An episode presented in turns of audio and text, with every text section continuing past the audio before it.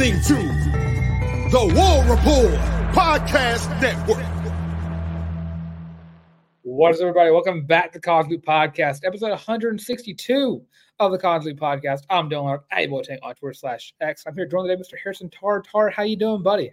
How's it going, guys? Uh, glad to see everybody hanging out with us here on the live stream. Hello to everybody listening to us Never. afterwards. Uh, that's you, man. That's not me. J- Mr. Larck's got to figure out his uh, his text chat uh, notifications on his laptop. But uh, yeah, no, doing well. Uh, played a lot of golf. Played 36 holes of golf yesterday. Um, so I'm a, I'm a little sore. Um, yeah, played from 8 a.m. until 6 p.m. So uh, with a little two hour lunch break in between. Uh, ready to talk some Auburn ball. Got to got home in time, just in time for tip off for uh, Ole Miss Auburn last night, which was nothing short of awesome. Uh, that one was a thriller uh, all the way for 40 minutes. So excited to get to that point. I know we got to talk football first, but uh, it's been a good weekend. Not a lot to complain about in the Auburn sphere. So I'm ready. Yeah, well, before we get to our the meat potatoes of this show, we're going to knock it out with some basic news that has happened since the last time we saw each other. Uh, this morning, 2025 four-star safety Kendarius Riddick decommitted from Auburn and flipped his commitment to UCF. Auburn also had a target defensive back commit elsewhere. Uh, Na- Naeem Offord, I think I'm pronouncing his first name right, uh, committed to Ohio State. They did not get the the from me. AJ, what's going on, man? What's up, Chris? Uh, and then last bit of news and just or recruiting news, and this one I'm going to talk about extensively because I like this prospect a lot. And uh, let's see, Auburn has received a crystal ball for four-star offensive tackle Tavarius Dice, six foot four, 282 pound offensive tackle out of Langston Hughes in Fairburn, Georgia. Big news. Um, Kendar- uh, Kendarius Riddick committing, uh, decommitting from Auburn, flipping UCF. Not a shocker at all. I mean, uh, you've got a big time recruiter heading heading into the Malzahn camp, uh, and and presumptively going to bring some guys with him. I imagine that's not going to be the only name we hear floating around uh, for young men that'll that'll join him uh, in Orlando in the bounce house, Mickey Mouse world, if you will. But uh, that that wasn't too big of a uh, of a surprise to me, and, and I mean, 25s are now on the clock, but uh, it's it, this is just an early uh, commitment to the Ohio State. I'll go ahead and give it to them. The Ohio State University. Uh, you're going to be if you're competing against te- uh, teams like that and you're remaining in kids top fives, then you're actually back on the track that you want to be in. So, uh, Chris Causey said Gus still screwing things up uh, for Auburn. I have a whole Gus Malzahn got done dirty by Auburn rant that we will address at a later date. Um, It'll be a theoretical Thursday when that returns. I'm just gonna go ahead and put it out there, folks. I'm pro Gus Malzahn, and I don't. I, I think it was time to move on. But we said it before on the podcast. Like I'll say it a million times. Like 2020, if I got fired in the middle of a COVID year, I would just I would fist fight somebody. I'm just I'm just saying. Like I'm I'm just throwing hands. Like I Gus, I I, I you're a better man than I. I would have taken the glasses off and been like, okay, uh, we're about to throw hands. Wasn't didn't Missouri fire uh what's his name? Uh I forgot Idar's right, Barry Yeah, but they were perennially bad. That's different. well, and also Vanderbilt fired uh Derek Mason. once again perennially bad getting fired in a covid year when you're not like in the gutter it, but it's bullshit uh that's just it's just my opinion i, I think auburn could have timed that either post 2019 then again you won the iron bowl um or let him have the keys in 2021 um, regardless of what you guys say holding on to him for another year or two and then moving from uh, you know things could change but moving from Malzahn to Freeze would have been a hell of a lot better than having the segue of Bryan Harsin that's just a fact Yeah, you would have you would have had more uh continuity in your program. AJ Rivera just hit the nail on the head. Gus shouldn't have been, eh, should not have been extended when he was, but shouldn't have been fi- fired during COVID. Bingo, nailed it. So I don't think anybody really has anything against Gus. I think it was more of it, it was time to let go, but I I, I I agree that co- doing it during COVID is just the worst part because it's like you didn't have your full team. I think what was it? It was it was a KJ Britt. Who was it? Uh, linebacker Chandler Wooten didn't Yeah, even play that year. Yeah, didn't even play. So I I completely agree that we Chris. Cosby says he has nothing against Gus, just don't want him getting hit our recruits. Yeah, I know, I get it, I get it. Uh, it certainly helps him having a Big Twelve program now. The big time help to UCF recruiting though. So and I don't, I don't nothing against a lot of coaches, but I also don't want them to take my recruits. Yeah, no, sure, I get that. I was just, yeah, that, I went on a little side tangent there. I'm, I'm very much pro Gus Malzahn, not pro Gus Malzahn at Auburn, um, but if Gus Malzahn and Kristi had like a bad taste in their mouth about Auburn. I'm just saying I would understand it. Like I, I, I would, I would also be pretty pissed. well, if you want to talk about more Gus Malzahn stuff, we do have a theoretical Thursday up. I don't know when we posted it, but there's a theoretical Thursday up somewhere about uh, what if Gus Malzahn stayed in 2021. Uh, but to talk about that crystal ball to Tarvarius Dice, if Auburn were to get him, they are going to get a dog at the offensive tackle position. He's playing mostly left tackle. He was the left tackle for one Aaron Noland, who was the Ohio State commit sign Ohio State signee, who is now like the fifth string. Yeah, there, there you go. uh, left tackle for Mr. Aaron Noland, who is now at, the, at Ohio State. Almost gave him the the there. I was about to lose my mind. Uh, but what I've seen from the film from this kid, this kid, uh, the first three highlights of him on his huddle were of him just pummeling people into the ground. And at six foot four, two eighty, I mean that that can't feel good being slammed to the ground by that guy. Uh, tough, strong offensive tackle that would would be really awesome if, especially add to the class of uh, offensive line or just trenches in general. Because 2025, I think I have like what four or five defensive linemen, and then already two or three offensive linemen. Uh, that is that is a class that is building in the trenches because that is how you win football games is from the trenches. Yeah, no, you're you're absolutely right. I'll let you. I, am sorry, I'm looking ahead at uh, something that I jumped on this super late because I completely lost track of time this afternoon. I'm kind of looking forward to something we're about to talk about. I'm gonna. I'm trying to, what's the word? Collect my armor and and and, and grab my ammunition so I'm not left completely in the dust. uh, yeah, we go to the Senior Bowl. That was yesterday, and if you watch that and the Pro Bowls, uh, you have an addiction uh, that you need to go get help for. Yeah, they're two of the events of all time the, the Senior Bowl is fun to go to in person. Yeah, it, like, it's I fun to attend. My little sister goes to South Alabama. She's like, okay, I got you a ticket for ten dollars. Like if I go to the, to the Senior Bowl, I'm not going to the fan. Yeah, right. Yeah, hundred percent. I'm going yeah. I'm yeah. going on the field. that Been there, cool. done that, got the T-shirt. Um, I thought it was interesting in your notes here, Dylan, that everybody not named DJ James impressed scouts, and I wish I could say I was surprised. Um, DJ James practice films never blown me away. Like it's just his in-game film that's that's impressed me. If that makes any kind of sense, like yeah, it's it's weird that you have a guy who never performs well, or I don't want to say never, but doesn't really perform well on um, at practice, but does very well in the game. But watching some of his routes, I mean, he gave up a lot of yards. I think Ladd McConkey, who I don't want to say I don't want to say Ladd McConkey's bad, but I do not appreciate whenever Ladd McConkey looks good on Auburn defensive backs. Uh, but the other three, uh, Jaylin Simpson made some great plays in coverage. Uh, there was one clip that went viral of him getting like done dirty by Ladd McConkey, but he plays safety. You can't expect a safety to do well in those one-on-one drills like that. I know. I also know it hurts, hurts your feelings, but like Ladd McConkey is a talented route runner, and yes. uh, uh, yeah, like I know. It, I'm like, glad he's not at Georgia anymore. Like, yeah, I just I can't stand watching him be good against guys wearing that AU on their helmet. Uh, another guy who I heard did very well. He didn't really impress on the stat sheet at the Senior Bowl, but Marcus Harris uh, made a difference. Uh, got in people's faces a lot. Never really, I don't think it really got a tackle or a sack, but definitely got the pressures. He also had uh, an impressive Senior Bowl week. He did. Him and uh, Nehemiah Pritchett both did. And Nehemiah Pritchett again. He, I think he was. Uh, I think it was the Thursday they were uh, recording who the fastest guys were. And I think Nehemiah Pritchett was like number five. Got up to 20 miles an hour uh, during one of the practices. Um, and he had some great PBUs during that during the Senior Bowl too, from what I've seen. Uh, yeah, I, find I, I, would not have believed that I would be talking about Nehemiah Pritchett being a potential cornerback one uh, out of the two from Auburn. I definitely thought DJ James was probably the most pro ready, but as a prospect, Nehemiah Pritchett might surprise a lot of people and go before DJ James does, unless a combine or pro day goes he looked good throughout the week in practice uh, and in drills, and as you mentioned, um, just skill skill drills. Um, he also apparently uh, like spoke very well uh, in terms of uh, self presentation. A lot of people, I think, lose lose track of uh, lose sight of the fact that the Senior Bowl and things of that nature. You know, the the Hawaii Hawaii Bowl, whatever. Um, there's like four or five of them, but all of these are showcases for student athletes to kind of have a combine combine if that makes sense. If, if you want to call it that i mean obviously all your schools are going to have pro days things of that nature. But this is really when you're kind of getting in front of gms in front of scouts and being able to present yourself and, and show how coachable you are uh, and, and what your what your athletic mindset is. It's that is that can boost your stock when your film is when your film is in you know a b plus b in that range but your self presentation and, and, your work ethic is in that A A plus range, guys are willing to take a little more of a chance on you uh, and say this guy's coachable, got a lot of raw talent. And then you pair that with performing well in drills. I mean, I I, I was I was proud of my boy Nehemiah this week.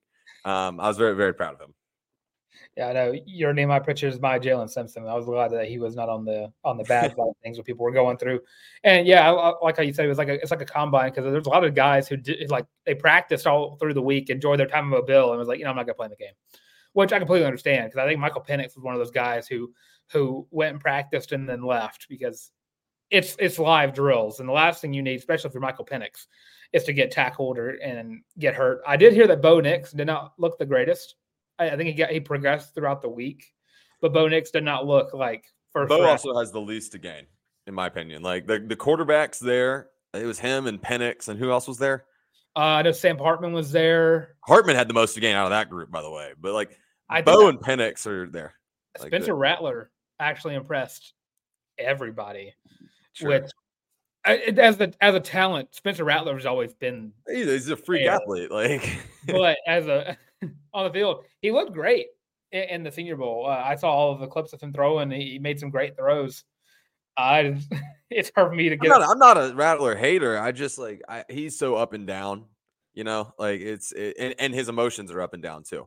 Uh, you, I, have been haunted by me constantly hopping on and off his bandwagon. This is really going to piss Dylan off and probably piss some people in the live stream off. But like, you guys want to talk about like a perfect transition from one guy to another? Like, Rattler, Ashford, like Rattler, you take the good with the bad, uh, and and I think that that that serves to kind of make this Auburn centric too. Like that serves to Ashford's benefit because obviously Beamer is good about AJ Rivera. Would you shut the hell up? Um, Bo Nix, you are a Pittsburgh Steeler. Anyways, um, I think I think that, that serves to like Ashford's benefit because it, it, it, seems like Beamer's really good at harnessing uh, guys that you take the good with the bad, and, and Rattler's another one of those that you're like, mm. AJ, you no matter how no, you can send a million hearts in the chat, and I'm, you're, you can't un, undo that comment, bro. Like, I, I really, I want the Steelers to pass on a quarterback this draft and then draft Carson Beck next year. Uh, God, it'd be so funny if you had to root for a team that had Carson Beck throwing the George Pickens. God, that'd be hilarious if you had to with our with our offensive coordinator, who's Arthur Smith. Folks, I'm living in hell. I forgot that happened. I forgot that happened. That's awesome. I am living that. in hell. well, uh, speaking of the NFL, uh, good little segue. Uh, Auburn, just when you thought the coaching staff was done, written off, and getting ready for next season, Jeremy Garrett leaves uh, Auburn's defensive line coach. I think takes the same position for the Jacksonville Jaguars, which can't blame him for taking an NFL job.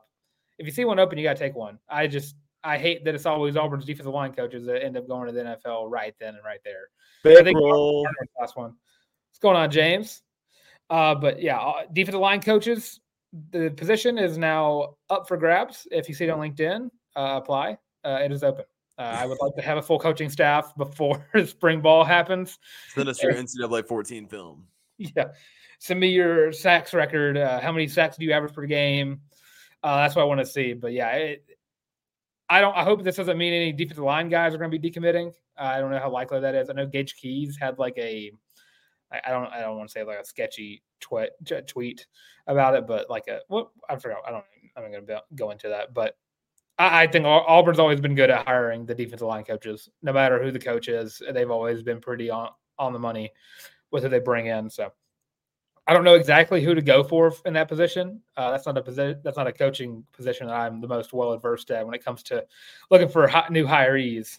But again, if you're if you're good on NCAA, if you know how to blitz well in NCAA 14, I, I will uh, I will accept your film. James, well, AJ, Chris. Oh yeah, what's up? What's up, Tim Toolman Taylor? How's it going, man? Sorry, I was just reading through. Coach O to be our D line. Uh, AJ, that is one of the ideas of all time. A great recruiter. Oh, yeah, hell of a recruiter. Oh my God, my turn. Yeah, there you go. Now, now, now we're even. All right, now to get into the meat and potatoes of this football segment, we are going to look through the transfer portal additions and the signees coming from the high school ranks and JUCO ranks, and we're going to rank our top five impact, instant impact players from both those classes. You're going to rank yours in order. I'm going to give five dudes. Um, I, I I took a look at this rundown and honestly lost track of time play, being transparent, playing Minecraft and watching How I Met Your Mother. It's been a hell of a great Sunday. Um, yeah, we can whatever format you want to throw this in there. If you want to go in order, that's fine. Um, if you want to go one and one, I'm just gonna be throwing names at you. There's some givens for me that I'm probably gonna have to rock with, and a couple. I mean, I'm gonna be transfer heavy as hell, just so you know. If if we're talking instant impact, I'm gonna be transfer heavy as hell. I, am pretty. Uh, I ride that line uh, down.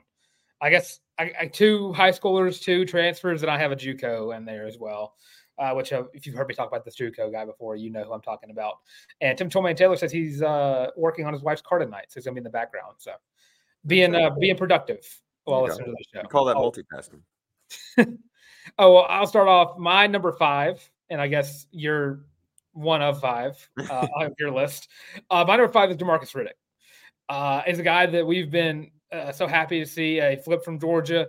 Uh, athletic dude. I, I would not be surprised this was on Tarr's list because of his comparisons to one Owen Pappoe that we have made several times on this show uh, freak athlete who I, if I had to guess, would probably be in that rotation alongside Eugene Asante and Austin Keys right away. He impressed very much in the Music City Bowl practices. He was an early enrollee, ready to play, uh, and I think he is going to be a guy we're going to see day one uh, against Alabama A&M. Okay, he did make my list, so I'll go ahead and copy paste here. Um, that that was actually one of the if if there were two of them. Uh, there are two freshmen. Sorry, there are obviously two freshmen. Um, and the other one you're going to have on the same. It might be number one for you. It is. It, okay, then we'll. I'll just, I'll just, yeah, I'll save him for last. If he's a 99 overall and he plays wide receiver, then yeah, we can wait until the last one.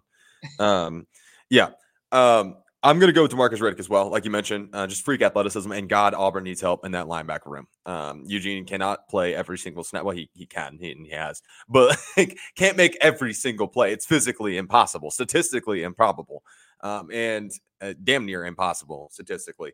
So yeah, Demarcus Riddick bringing in a great 6'2", 216 frame, put a couple pounds on him, put him put a couple of lbs on him, and putting him on a summer weightlifting regimen uh, at the SEC level. This guy's gonna be a freak, and we, and we knew that beforehand. He's gonna plug in quite nicely and fill some holes that Auburn desperately needs help with. And just to go to my number four spot, because he said a position that Auburn needs desperate help at. Uh, I'm going with offensive line here. I'm going with the Mississippi State transfer Percy Lewis, the six foot eight 300, I believe, 45 pounder. Yeah, 345, six foot eight. Uh, dude is a behemoth. He's had all SEC honors before. Uh, he's going to be playing, I believe, left or right tackle uh, for the Tigers. I, I, think he's playing right tackle, and they're going to move Dillon Wade into guard, which I think works out perfectly uh, for of the line, giving some uh, veteran help. Uh, he is just a again a behemoth of a man who can make any block that needs to be made. He can run you down. Uh, he is going to be awesome next year. And I don't want to hype up another offensive lineman like I did last year and be wrong, but I'm going to hold myself to Percy Lewis being awesome this year. Okay, um, I, I, we definitely have three that overlap. I hope we don't have five. Um, I'll just go ahead and throw Percy Lewis in here. I really don't think we do have the same. I might have to text you while you're talking about your next piece, um, but just to make sure, because if so, I'll switch it up. Uh, but the big thing for me is SEC pass blocking experience and, and, and in an air raid scheme on a team that's really trying to shift their dynamic toward being able to run a true RPO and actually be able to air the ball out with, you know, quarterback conversation is not a time, it's not the time or place, folks. So hold yourselves back.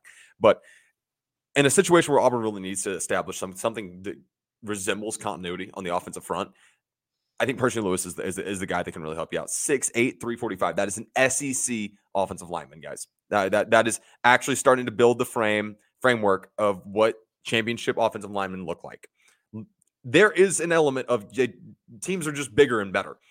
UGA and Alabama, UGA specifically, I mean, hell, that 2021, 2020, yeah, 2021 Georgia team, that is the biggest offensive line I've seen in, per, in person. And when I say the biggest, I'm not just being like, oh, they were huge. Like, they were massive.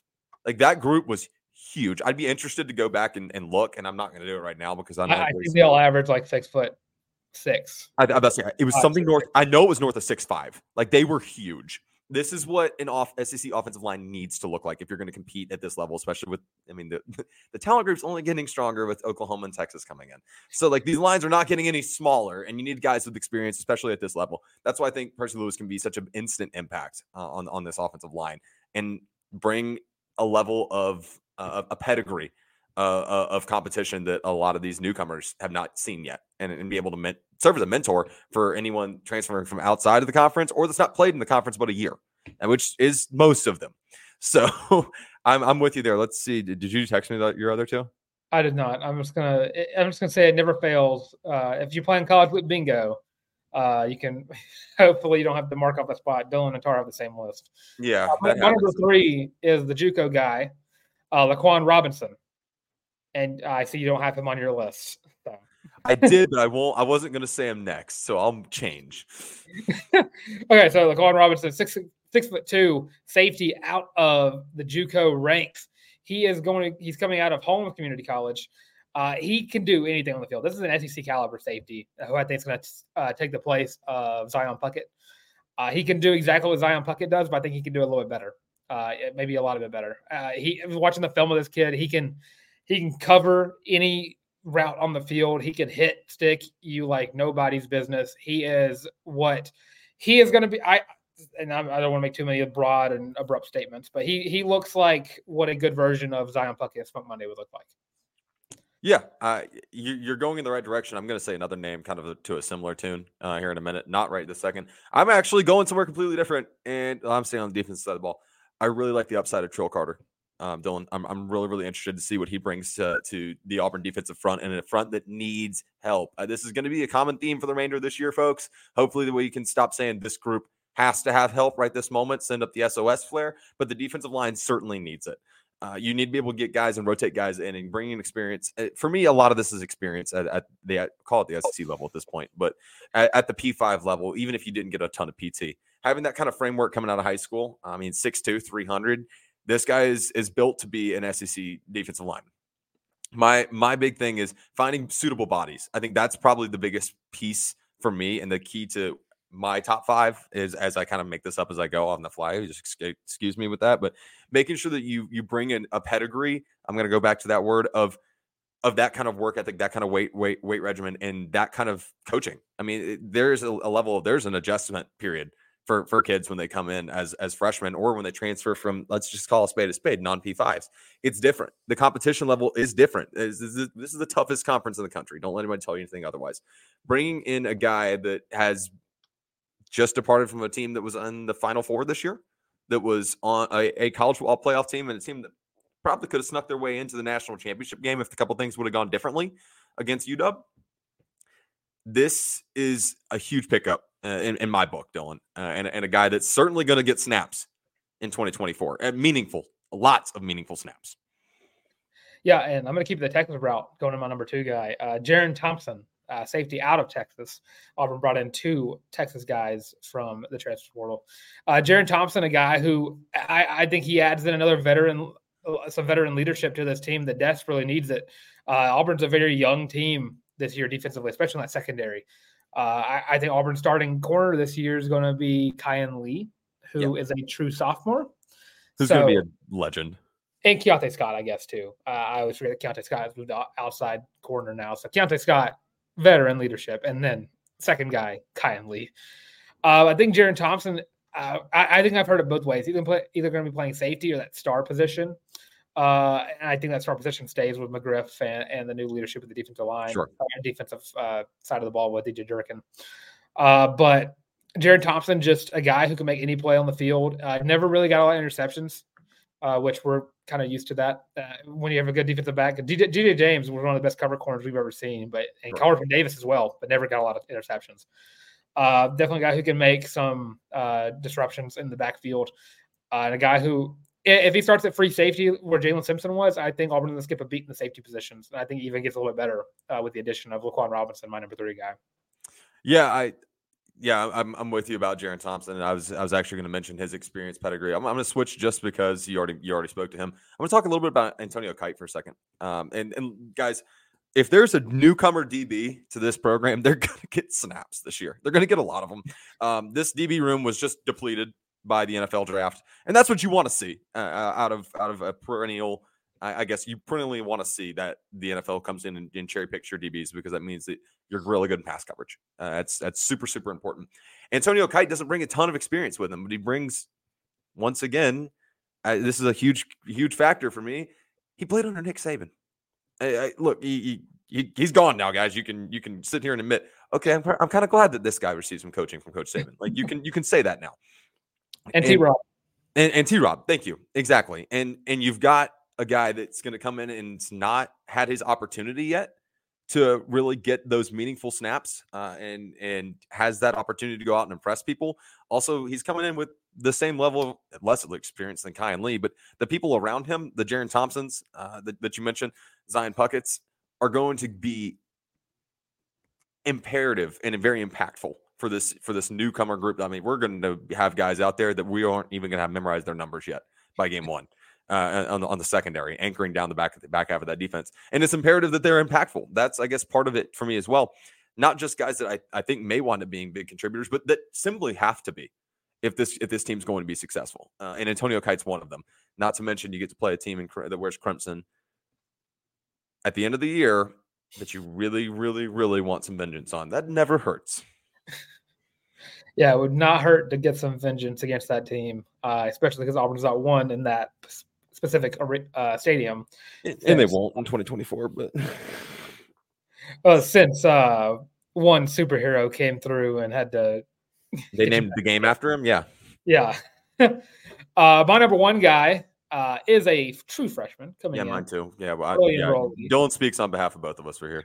Five star wide receiver, number nine, 99 overall of, uh, per 24 7 sports, six foot three, 180 pounds, was a former Texas A&M commit, turned Auburn commit, turned Auburn signee.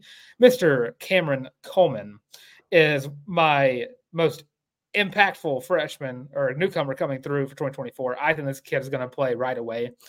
Uh, looking at the wide receiver room, I definitely think he could be one of those two out starting outside corner, uh, uh, wide receivers. Uh, the issue is uh, we don't know who's really going to play quarterback this year yet.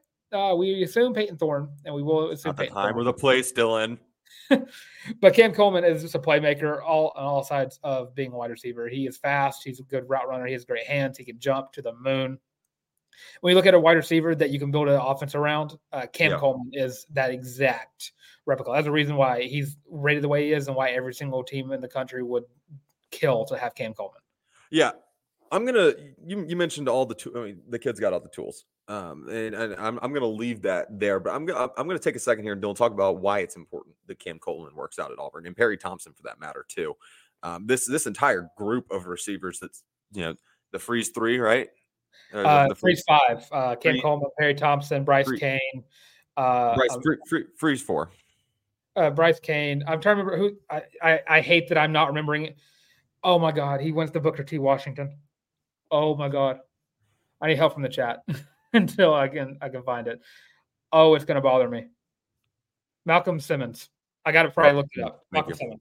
Thank and you. of course, cannot forget Dylan Gentry. Okay, freeze five. Excuse me. I'm sorry. I, I think of the big three, and and that being Perry Thompson, uh, Cam Coleman, and Bryce Cain. That, that that's where my head goes. But let, let me let me tell you why it's important that this group of freshmen, uh, wide receivers, works out at Auburn, and it doesn't have to be all all of them, but it needs to be the majority of them.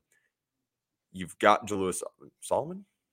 No, it's uh, Malcolm Simmons. He went to he went to uh, Benjamin Russell, not. Oh, that's a that's a whole different. AJ Rivera said Dylan Gentry biggest impact, which is true. Um, sorry, Dylan that's a whole. Solomon did not. Uh, he went to South Carolina. I was about to say, I think there's a, either a second in the chat also- I'm just lost on, which could be ha- happening. Anyways, I'm gonna I'm gonna dial back. I know. I know. Who Jul- if I you know what you're talking don't set the foundation right now, and you don't establish that Hugh Freeze is this wide, also wide receiver whisperer that that you've seen in the, in the past, circa a couple guys that are making big impacts in the NFL right now. You're gonna have to come up with a new sales pitch, uh, and and and you need proof of concept at Auburn. Uh, You, you do because let's call a spade a spade here, folks. Auburn is not exactly wide receiver you. There have been some really, really good guys come through through Auburn. I mean, Darius Slayton's made a great career out of the NFL. It's not, not been anything spectacular, nothing you know Hall of Fame worthy, but he's been a solid guy and has made Daniel Jones look a hell of a lot better than he is. Um, which is a Hall of Fame uh, resume enough. That's you know what you you've got a really really good point. But I mean, and Seth Williams didn't pan out in the in the NFL the way he probably should have, and got screwed by a number of factors. But neither here nor there. You've got to have proof of concept at Auburn. Uh, you've got your pedigree at, at, at Ole Miss, and the track record speaks for itself there. But you got to prove that you're still there. Uh, and if this group doesn't step up and do it with the amount of buzz, I mean, Auburn's never had a better incoming wide receiver class in my lifetime um, that uh, I can recollect. In anyone's lifetime. Yeah, and that I can recollect. If you if you can prove that you can turn some of these guys into NFL prospects, life gets easier down the road. And and if you're looking through the lens of Hugh Freeze is the answer at Auburn, you need to be thinking about these kind of things now. And that's one of those down the road should be like a four or five year turnaround where you're just telling guys, hey, look, we did it. We've done it more than once. Our resume speaks for itself. You're to get, you're to improve your skill set and you're to go high in the draft here at Auburn. We're to set you up for success. That's why this group's got to work. And that's why I'm with you that no one's more important than Cam Coleman in this group. That guy needs to go in the first round, first, second, third round of the NFL draft. I'm, I'm not joking. He, he needs to go in the first, second, or third round of the NFL draft. His uh, comparison on 24 7 sports is George Pickens. Cool. He needs to go in the first three rounds of the draft. I'm not. I'm not even touching that with a ten foot pole. I cannot stand George Pickens, but that's neither here nor there. now feels like a great time to remind everybody if you're hanging out with us here in the chat, make sure you like, subscribe, ring the uh, ring the bell right here on the YouTube channel for the College Loop podcast, so you can stay up to date with everything going on right here with us and the War Report podcast family network, whatever you want to say. I like the word family; it's more endearing. Family hashtag family. Um, and if you guys want to continue to support the podcast, if you're not listening on the YouTube stream, if as you're listening to this one back, if you're on one of our streaming platforms, thank you guys so much for hanging out with us. I will not forget, Dylan. I'm getting there in a second. Make thank you guys so much for hanging out with us. Make sure you give us five stars or a thumbs up, whatever the highest rating is on your streaming platform of choice. Share it with a friend. I'm doing this so you don't have to do this in post. You're welcome. And that way we can continue to grow the College Loop family. If you want to support the show in other ways, head over to thewarreport.com. Pick up your very own College Loop War Report Podcast Network co-branded Feeling Loopy t-shirt. Only $25 comes in five different colorways. Most comfortable shirt you'll ever own. Got mine hanging up. Just came out of the dryer this afternoon. When you pick up your shirt, make sure you, use hashtag feeling loopy. That's feeling without the G on whatever stream, uh, almost a streaming platform. If you're on a streaming platform, go for it. But whatever social media platform makes you the happiest, tag us and it will make sure we throw it up on the next show, and next live stream. Thank you guys for your continual love and support. You're the reason we're able to do what we want to do and what we are able to do right here on the College Loop podcast. Let's get back into it. Let's talk I'm checking the rundown to make sure I'm not skipping ahead because I get really excited for this segment. Want to make sure we're talking. Let's talk Auburn men's basketball. I want to make sure I didn't jump over anything. Sorry, guys. I'm in a million different places. AJ Rivera said he uh, uh, says that Cam Coleman needs to be what Chuma slash Isaac was for Auburn basketball and showing that Auburn can develop guys. Boom, nailed it. Great segue, great comparison. Let's talk about Auburn basketball. AJ, that was great. Uh, you nailed that. That's 100% correct. Proof of concept, right? Speaking of proof of concept, Auburn proved g- gave us some proof of concept that they can win quad one games on the road on Saturday. And yes, I know Auburn was down going into half, but second half and ga- overall game outlook here, folks, a 14 point win isn't the sexiest thing you've ever seen, but Auburn had this game in control pretty much the whole time. Even when they were down, it never felt like Auburn was out of control. They were just beating themselves. That's that's really the the narrative that I'm going to choose to push. Ole Miss fans can cry about it. You got swept this year. Maybe we'll talk next year. Although I will say, Beard has that team rolling. They are going to be really, really good in the near, in the near future. I don't like saying that, but they are going to be very, very. Texas good. was stupid. yeah, correct. Uh, yes, absolutely. Um, but I mean, either way, he would wind up in the SEC. So you know, it is yeah. what it is. Um, Let's talk a little bit about notable Auburn guys. So Allen Flanigan dropped 20. I'm kidding. Allen Flanigan had a, had a nice little game. Um, He's had two this year against Auburn. Let's talk about the duality of Auburn here. First things first. This is a great win in any way you slice it or dice it. Was the fr- first half hair pull like hair pulling frustration? Sure. Um, and it was because of silly, stupid mistakes and turnovers. I mean, Auburn turned the ball over, I think, 11 times, and it felt like 37. It felt like you turn every time you turn around, Auburn had thrown a sloppy, like, you know, playing three on three pick up, pick up, cross court pass. Um, Tre Donaldson, I'm looking at you. Aden Holloway, I'm looking at you. But that's that's neither here nor there.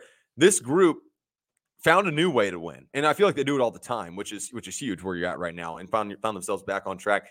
It is a little concerning to me that it took Auburn 20 minutes to realize maybe you should feed Johni Broom. Um, that was weird, but his defensive presence was there all, all day. I mean, he pulled down nine rebounds, seven on the defensive end of the glass.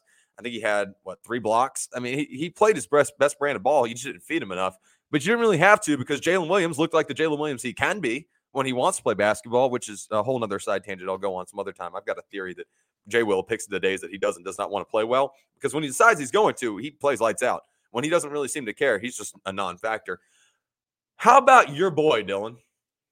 How about your boy Chad Baker Mazar? Dude, those both those psychopath brothers, I, I love so much. Chad Baker comes off the bench, puts up a nice little 15 points, nine rebounds, got two assists and a block for Mr. Chad Baker Got, got I think he's one of those guys who got a technical foul. Uh, and can't forget KD Johnson getting probably the best tech I've ever seen this season. Uh, whenever he, I think last what 40 seconds of the game. I've never been more okay with a technical foul in my life. threw down that monster dunk, hung off of it, and then just screamed to the stands. I think that on the, on that little quick side tangent, I would have been pissed at just about anybody else except for maybe CBM uh, for something like that. I would have been I would have been annoyed because you don't need to add um, you know whiteboard uh, material for anybody. But everybody already hates KD Johnson unless you're an Auburn fan. Like like he he is the most. What'd you say?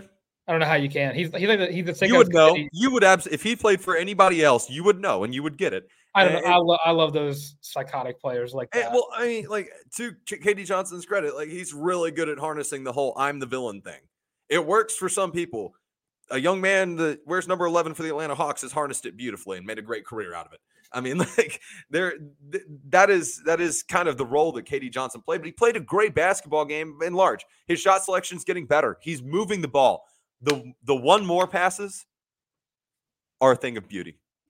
Auburn had a handful of possessions in the second half, which the first half we can all kind of collaboratively pretend didn't happen, but that, we can't do that actually. But but the the there is a, a true art in Auburn understanding the one more pass and having the the self awareness that I have I have a good look, but if I skip one more pass, they have a great look, and the shot selection is evident. I mean, Auburn was seven of Let's see, twelve of twenty-seven. Sorry, twelve of twenty-seven from deep and hit forty-four. That's forty-four point four percent, folks. That is nutty. Auburn shot the ball uh, atypically well on uh, compared to what they usually do on the road. And from the field, what, what were they? A collaborative 54 7. That gets the job done mm, damn near every time, especially in the second half when you shot 73%. I mean, it's it, the basket was the size of an ocean. Like it, it, it really, really is uh, unbelievable. AJ Rivera brought up a great point. Does CBM start Wednesday? In parentheses, I think he should. Um, Chris Moore shouldn't start. Uh, that's I, I don't even think I need to explain that, guys. Um, this is kind of, but like it's part of trusting the process. There's still some times right now where like there'll be a group on the floor, and I'm like, who the hell's supposed to score? Like who? And and then some other times like who's supposed to play defense? I'm I'm a little lost. Like, but yeah, I'm I'm, I'm with you there, AJ. I do think CBM sooner than later will get that starting nod. Um, he, play, he plays the minutes regardless. yeah, he's going to play the minutes regardless, but he probably should start against Alabama. Then again, if you don't let him start, there is this like intangible element that he's less likely to get teed up in the first half. Um, because it is really chippy when you walk out on the floor. And like Chris Moore is odd. He's a weird phenomenon, isn't he? Um, sometimes you look and you're like, man, I'm really glad Simo's on the floor. He's a hustle guy, he's good at getting boards, he's good on defense. I don't want him to shoot ever from anywhere at all. Matter of fact, I I don't even want him to touch the ball on offense, which is your inherent problem. Um, but he played fine. He played fine on Saturday uh, Saturday afternoon. I mean, he had his one three that you get every six games from Chris Moore. It was electric. It was from the corner, as it always is, in the same corner, right corner, um, as it- as it always is for for Chris Moore. But I'm I'm with AJ there. Um, starting CBM would be my call. I'm not Bruce Pearl, and he's never asked for my input. I, I think Auburn's best five for that game would probably be Tre, Denver, uh, Jaylin, CBM, and then Johni, and that your pro- your probably your best scoring five Yeah, as well as probably your most balanced five. Also, like Denver Jones is awesome. Like we already knew this, but oh my, I wanted I- to shoot I more. I love him. I want. What, what was he? He was only two of five from three point land. It felt like he was seven of uh, seven. Like I, I, I, That I the Vanderbilt game lit a lit a spark in him. you know how we always talk about guys put up like here's a great example. Jay Will put up a quite quiet 16. He had a couple of emphatic dunks, right? But like a quiet 16 where he didn't feel like he was dominating the game, but he led the led Auburn in scoring. Denver Jones put up the loudest 11 points I've ever seen. I I think it, we can start saying things like that, right? Like that's an a that's a loud 11 points. I I completely, I, I think we can. I Denver Jones has been uh, one of those guys who it took him a while to kind of really get into uh, like a groove offensively. Uh, but or just get touches. Like yeah, it, again, he the, Aden Holloway. I cannot wait to see how he develops into a player throughout his career, uh, probably his two year career. Uh, and I think we saw Aden Holloway take better shots against against Ole Miss. He only shot two. He only shot five and made two of them, I believe. If or maybe one of one of four, same uh, Sure. percentage. Uh, we didn't see Aden Holloway just go into the game and start throwing up threes.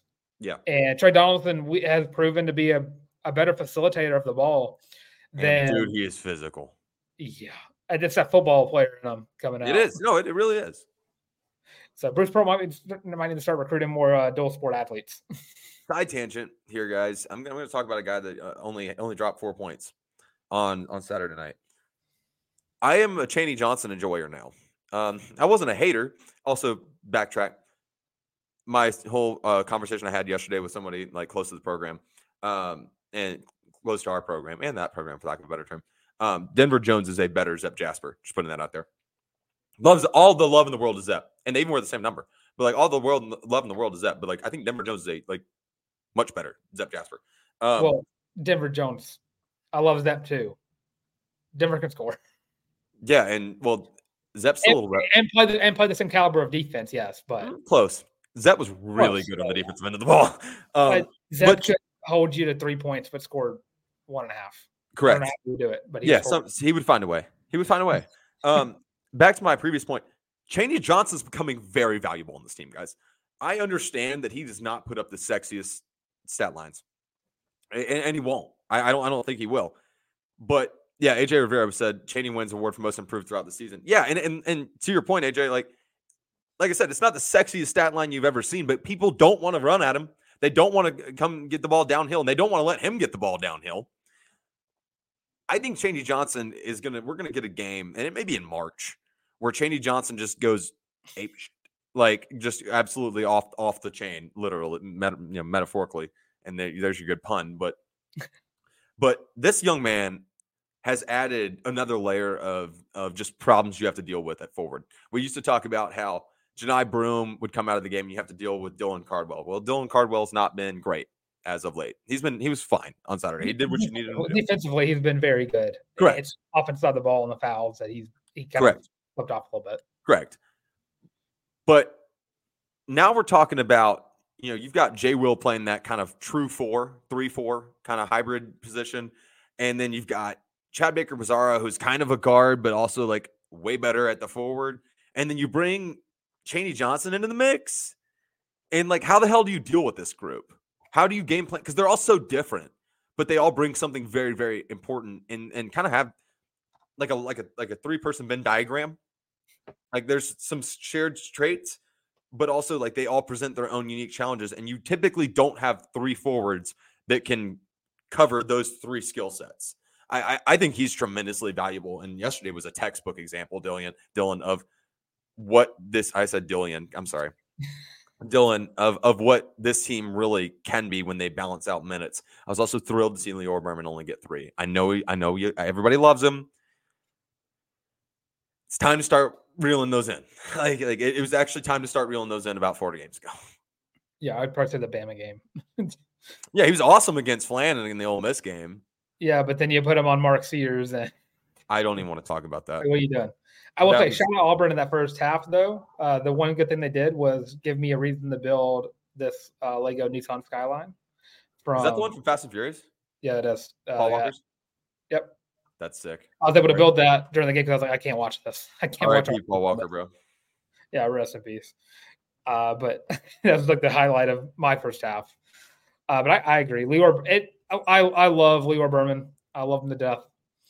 Uh, it's about Auburn time. man. He's an Auburn Yeah, man. man through and through. Him and Chris, Chris Moore both. It's about time that those two probably start averaging about three to four minutes a game. James Burnett said, "Fellas, don't forget BP has the guys sold on their roles in this team. I think that's why you see scoring for individual players at certain times. Yeah, no, absolutely, yeah. And and and you know, I, it was actually a good point uh, made on the broadcast yesterday. Is that Bruce was uh, is open and honest with his guys and saying, "I'm going to play a boatload of dudes." I think there are only complaint, if there's such a thing right now, James, is that it is time to tell a couple of those guys, look, you're not going to be in the 15 plus minute range. Um, you're you really aren't going to be close. So you just need to go and uh, uh, embrace that role and know that the only time you're going to get minutes like that is when guys get into foul trouble. Um, that's where I'm at. AJ said CBM is a big reason why the bench is it, five is one of the most efficient in the, in the nation. Yeah, sorta. Um, I, I think him, him, Dylan Cardwell played very well during the, for those rankings, and KD Johnson also comes and offers another level. It's more than just CBM, but CBM definitely should be in like the starting five. Sure. Uh, starting Wednesday. sure. Um, as as we look forward, this Wednesday is the biggest one to the, this point this year, uh, and they only get bigger. This schedule went from like not something I was concerned about to something I'm very concerned about in a heartbeat. Um, because you get Alabama, and we'll do a whole preview show on Wednesday about Auburn's chances. And I think Auburn's going to beat the brakes off this Alabama team on Wednesday. Um, I think that if, if they can kind of piece together what the, the, the things that they've done correctly over the past couple games, I think they're they're in good shape, especially being on home court. Then you got to travel to Gainesville. That Florida team is weird as hell. I don't get it. I don't. I don't. I don't really know that Todd Golden gets it. Um, that team is weird. South Carolina's for real. They are a real team uh, that is that has a real shot at winning the SEC regular season, and will probably wind up with a first uh, not playing until Friday in the SEC tournament. Who saw that coming? Not me. Kentucky is Kentucky. Uh, that's going to be a, a, tough one, and and they they they played Tennessee like hell yesterday. Uh, then you get Georgia and Athens. I mean, give me a break, man. Like Tennessee and Knoxville. Mississippi State's coming back to Auburn, but that's team you've already lost to once this year, and they've been playing pretty good basketball. They're going to make the tournament. Then you get Missouri. Feel good about that one.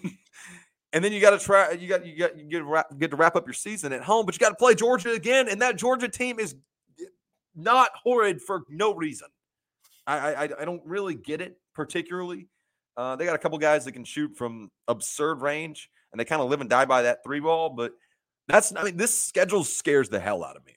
Um, it, there's there's another loss or two sitting in there. I mean, there's three super losable games. Kentucky's in Neville, right? Yeah, Kentucky's at the Neville. And Tennessee is in Knoxville. You get to go, you got to go back to back. Georgia and Athens, Tennessee and Knoxville. I I don't love either one of those games. I don't like that. I yeah, no, I really I really don't. And then you get your your last road game of the year is Missouri and Como, which I feel pretty good about. Um, AJ said all but like three are quad one. I can tell you right now, Florida's going to wind up being quad one because it's on the road. South Carolina should be quad one because of where they're at. Kentucky's quad one. Georgia is going to be one or two. They'll be fringe on the road, maybe one. Um, Tennessee quad one. Mississippi State probably quad two, depending. I don't know. They it's, yeah, it was think, it's a top seventy, right? Uh, yeah, I, I uh, think no. That's that's a quad one. Missouri's going to be like a quad three, um, maybe quad four. Missouri's on the quad. Uh, that's that's impo- that's statistically impossible. Uh, they're just that bad, man. Uh, and then Georgia at home will be a one or two, depending on where they're at. But good point, AJ. I mean, you got for sure one, two, three. Obviously, Alabama quad one one, two, three, four. Your next four games are quad ones. Uh, four, five out of your next six are for sure quad ones, and then potentially six or seven quad ones remaining, depending on you need some help from Georgia.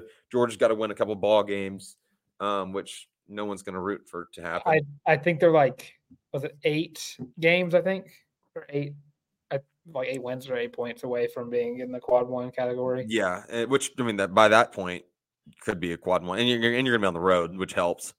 Yeah. Um, I mean Auburn's net.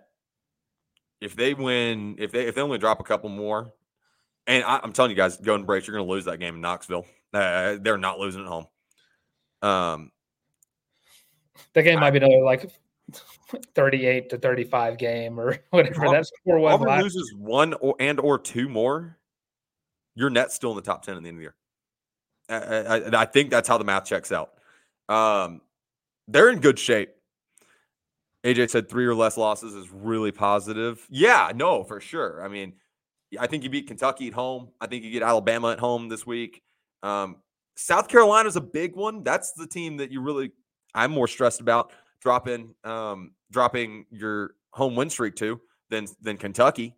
Uh, I say that because you bring your A game when you play UK. I, I, I know there's that whole bit about you know is it a pants on kind of day or whatever like no pants day like you know everyone's here to see Kentucky but like they are a perennially good ball club that regardless of whether or not the guys in that Auburn locker room pay attention to the outside noise no you know UK produces NBA talent and everybody wants to get the best of them which is why they get the best of everybody every game I like Auburn's chances there I, I hate them in Knoxville um y'all come up with whatever you want me to do if Auburn wins in Knoxville I'm going to act a fool um, I'm I'm gonna I'm gonna be reckless and irresponsible.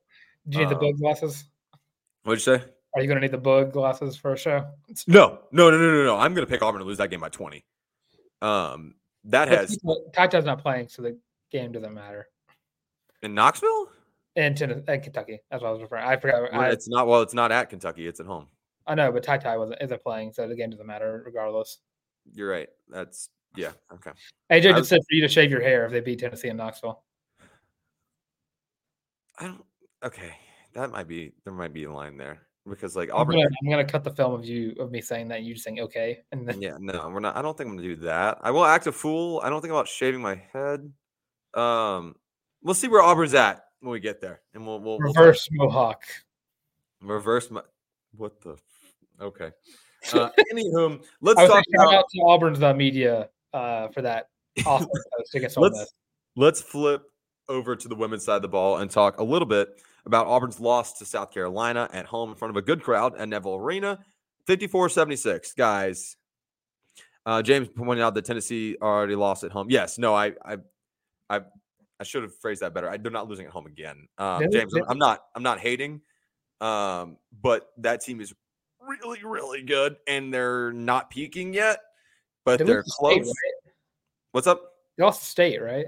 I think so. Yes. Have Yeah, I check. I knew that. I know think- they lost at home. I just don't think they lose at home twice this year. Um, unfortunately, Rick Barnes' team is really good, and I'm perpetually scared. And also, drop in the chat if you've ever been to a, an Auburn basketball game at um, Knoxville, and tell me if you had a good time. Uh, I challenge you. Um, I did not. I had the most. I hate that town. That town's a shithole. Um, and if you're a Tennessee fan watching this, I your your town is a scum dumpster. Um, so that's really just how I feel about it. Um, but it is one of the better environment, environments of college basketball. Like it, it is a it is a phenomenal envir- environment for college basketball. That's why I hated it. Is my team played so poorly that I was not having a good time, and the fans are horrid. Um, yeah, for whatever reason, I Is, can't. is that Ukrainian dude still there? I can't remember his name. yes. Um, shoot, he's like fifty-seven years old. Um, And he's dirty as crap, and playing wise, he just sucks. Yeah, you're, I you're right. I'm gonna let you I go. don't, even, I, don't even, I don't even want to look up his name. I don't even care. I don't want to know his name. I'll know it when we play Tennessee. So Auburn lost in women's basketball to South Carolina, number one team in the country, 76 to 54 uh, earlier this week. Austin Scott Grayson put up 31 points and what was a pretty good showing for Coach J and Co. Held to, held South Carolina to their lowest point total in a half this season to only 27 points. Uh, this is not a game we expected to win. Uh, it is a game that probably went the exact way it uh, finished the exact way it should have. Uh, Auburn lost by 22 points to the best team that this team is. Pro- You were thinking of uh, Uros Plavsic, and he is in the league now. He's from Serbia. in the league. He's in the league, G League. Okay. okay. More more reason. I, I I assumed when you said league, I thought you meant the NBA. I was like, uh, no, no, the shot he is. I don't believe you. Uh, dude was missing layups. I was trying to figure out if you who you were talking about for a second there. I didn't know if you were getting Kai Zeigler's name mixed up because he's from Long Island and he's like a million years old. No, it was uh, Uh, plus. Somehow he's a junior, by the way, It, it was all plus. Like I, I hate that dude. which I call BS on Zeigler only being a junior. Um, and they've got Dalton Knecht, who's going to go in the first round of the NBA draft. Anyways, on to women's basketball. Yeah, again, hell, Honesty Grayson put up 31 points against South Carolina. They're currently in a close contest uh, with Arkansas right now. That game probably going to end uh, either during the show or uh, shortly after. There's minutes 24 left. Game is tied 67 67. Uh, when that game against South Carolina, uh, this team showed out. I, don't think this is a bad loss whatsoever. This, this is a quad one loss. I've ever seen a quad one loss before. Uh, Auburn uh, and Coach Shea coming off of back to back wins, I believe. Uh, they are just rolling. Uh, you just have having to play the best team in in women's basketball. Yeah, I mean, in Arkansas, not a team to sneeze at either. Which update? Uh, Arkansas sixty-eight, Auburn sixty-seven. Yeah, I just made a free throw. Uh, we'll keep an eye on that one. That game looking like it's going the or uh, Connor Scott uh, words are hard. Connor Scott Grayson putting up 24 points. Now I just kind of flubbed my entire brain for a second. Also, Grayson already has 24 points. Taylen Collins got 12. Uh, Some Baines got 10. Uh, that's all of the Auburn players in double figures. Uh, after that, Sydney Shaw with seven. Uh, and Auburn's currently have given up 31 points to Taliah Scott of Arkansas. So that game is going to go down to the wire. And we'll let y'all know if that one ends before this one wraps up, which it probably will. Uh, six seconds.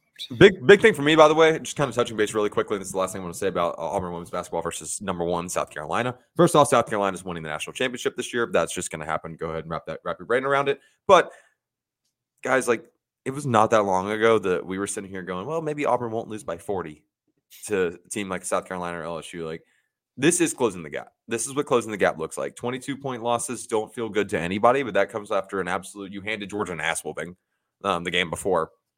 And let's not forget, like breaking that streak against Alabama, probably should have won that game against Vanderbilt, a, a upset win over LSU. I mean, this group it, it, and, and your losses are close, with the exception of let's not talk about Texas A&M. Um, everything else pretty close.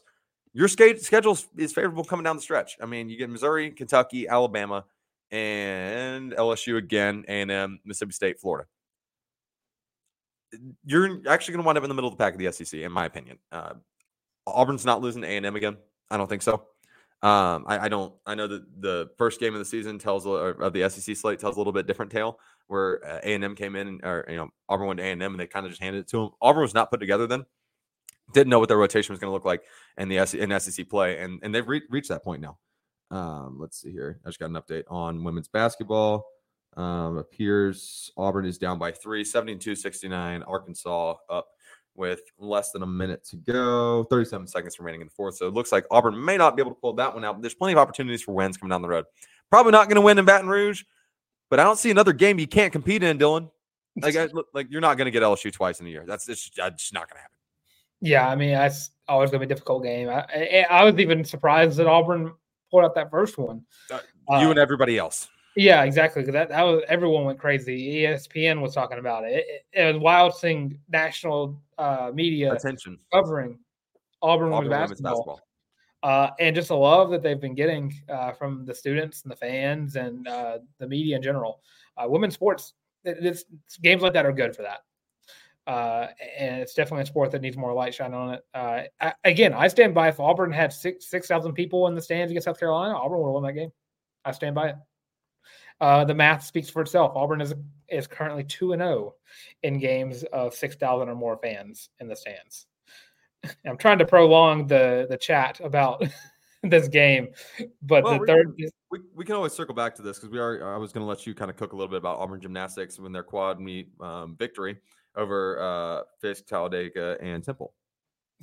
Yeah, I'm going to uh, try to get the game pulled up so I can give you another uh, well, uh, walk off moment again, but I don't know if I can get it off in time. I so. don't know that that's going to happen. you never know, you know. Uh, but yeah, Auburn did pull out the win in the in their quad meet against Fisk, Talladega, and Temple. Uh, Olivia Greaves debuted, and Gabby Gofflin claimed two event titles. Cassie Stevens uh, news alert uh, won the overall yet again. This is a Shocking. Yeah, exactly. And, and, Auburn scored their highest season to, uh, points of the season with 197.425. Uh, uh, Auburn hit on all cylinders and, for the first time this season, really in a, in a, in a meet. Uh, you weren't playing against SEC caliber competition, but definitely in gymnastics, it doesn't really matter. It literally doesn't matter. you could literally have the best. Uh, Auburn had uh, Lee and Derrian Gobourn on the same on the same team, and we're losing meets. Like it doesn't matter how talented you are, you have to be on your A game every given night. On your uh, and Q's. Yeah, exactly. Auburn swept every single event. Uh, Cassie Stevens got a nine nine two five on the vault, which getting Auburn any Auburn gymnast getting uh, nine nines on vault is just the greatest thing to hear ever. Uh, Arkansas yeah, just buried this one, by the way, to 74 69 Arkansas yeah. So Rip.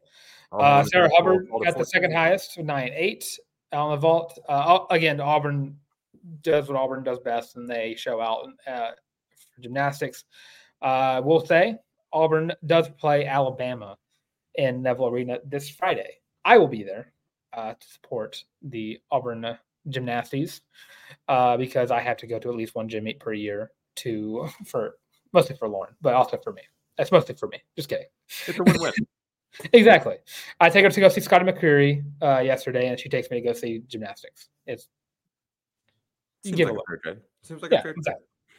Make sure to tune in. That one should be on SEC Network on Friday, correct? SEC Network or ESPN. Yes, SEC. Network. It's been Friday Night Heights, Auburn gymnastics, lots of talent, and as we mentioned, throwing more difficult uh, routines by the week, which is just how gymnastics works at the collegiate level. You're not you're getting close to throwing everything you've got. They're not there yet, but you're you're getting closer and inching toward that.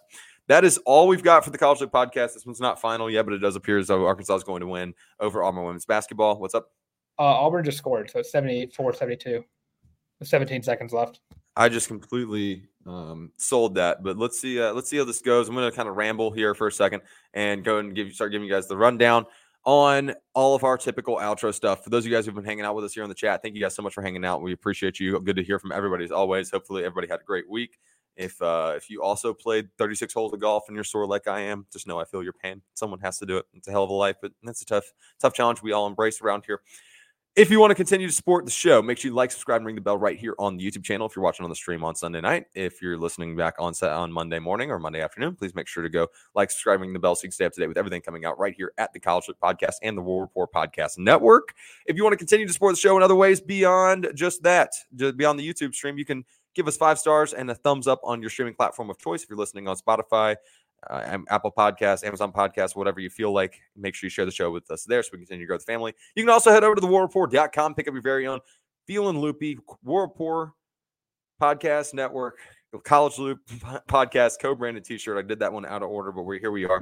And pick up your very own. Like I said, that's linked in the description, so you don't have to type that in your search bar. $25, five different colorways. Use hashtag Feeling Loopy, feeling without the G on whatever social media platform makes you the happiest. Tag us in it. We'll make sure we throw up your selfie of you wearing your Feeling Loopy t shirt on the next stream, next show. So you guys are all prepared and we can shout out everyone here on the Loop family, all the loopers. All right, Dylan. I'm Harrison Tarr at Harrison Tarr on the Bird app and on Instagram. If you want to come hang out with me, appreciate you guys. You can give me, give me your your good takes, your bad takes, everything in between. Tell me how in the world I can get rid of this stutter that I've had the past two shows. I've never dealt with this in my life. I think it's because I'm trying to talk too fast. And I'm just going to hand it over to Dylan. Tell everybody where they can find us, love us, support us, and himself as well. Uh, there's currently 1.7 seconds left. I believe Auburn has the ball on their side of the court. So I'm going to try to ramble on about this game as much as possible because they're currently doing a review on who touched the ball last. It does look like it came off the Arkansas, uh, an Arkansas ha- hand. Uh, this review is taking forever, as uh, most reviews do. But I'll go ahead and do my outro, and hopefully the game will be over by that point, and we'll give a nice little update of that. But I'm Dylan Larck. I am Tank on Twitter slash X. That Y A B O Y the Tank. You also have me Instagram as well at Dylan Larck at D Y L E N L A R C K. And of course, you can find me right here on the College Loop. Where you like, comment, subscribe, leave your predictions for Auburn hoops versus Alabama on Wednesday. Also, give us your top five most impactful newcomers onto this Auburn football squad for 2024 because this year, uh, this roster is looking a lot better than it did last year and is beneficial to bring in guys like Perry Thompson, Bryce Cain, Malcolm Simmons, and Cam Coleman to that wide receiver room, especially Dylan Gentry, who are all immediate impact players. If I had to list, uh, you're lucky I didn't have to go. I didn't do ten because it would have been five wide receivers and then five other guys uh, across position groups. Uh, and especially if we did top, uh, and give your thoughts on which freshman you think is going to make the most impact throughout their career. Uh, but of course, if you want to find the show and you're tired of hearing seeing our faces, you have the audio version of the show as well on Spotify, Apple Podcasts, Google Podcasts, and of course Amazon Music. And they're still doing a review, so I won't tell you to go check it out just yet. But I am going to look in the TV and see exactly what they're going to say because they are taking forever. If anyone has any questions for the ch- from the chat, Now's the time. you can ask them. If not, we'll sit here in in rambling territory trying to get ready for the call, which is almost going to happen. And it looks like it is going to be Auburn's ball with 1.8 seconds left on the clock. They they bump it up. They put another point one on the clock. I got one point seven. I got 1.8. 1.8. So Auburn's gonna have a chance to inbound the ball and try to Tie You guys are watching uh, Auburn women's basketball with the College Loop live. It's gonna have to be a tip pass, tip drill on the inbound. I think Dylan's a half second ahead of me. Yeah, you'll get a nice little reaction out of me first, uh, and hopefully this one is memeable, but I don't know if it will be because I don't like the chances of having to rely on uh, ones like this. Uh, there, that's game. Intercepted by an Arkansas defender. Uh, Auburn is going to lose the ball game uh, unless it is still. the ball stays. That's yep. That stays with 0.8 seconds left. I will say I do believe Mar'shaun Bostic was wide open, or Sydney, Sydney Shaw, I think. Mm, they would have had him in a catch and shoot, but that's what you got to do anyway. So yeah, And the catch and shoot is no good. That is final 74 72. Auburn loses in Arkansas. Man, So- that was close. Yeah. So after that long outro, uh, with all of that being said, that we said about a couple minutes ago, at this point, this has been the College Loop podcast. Love you guys.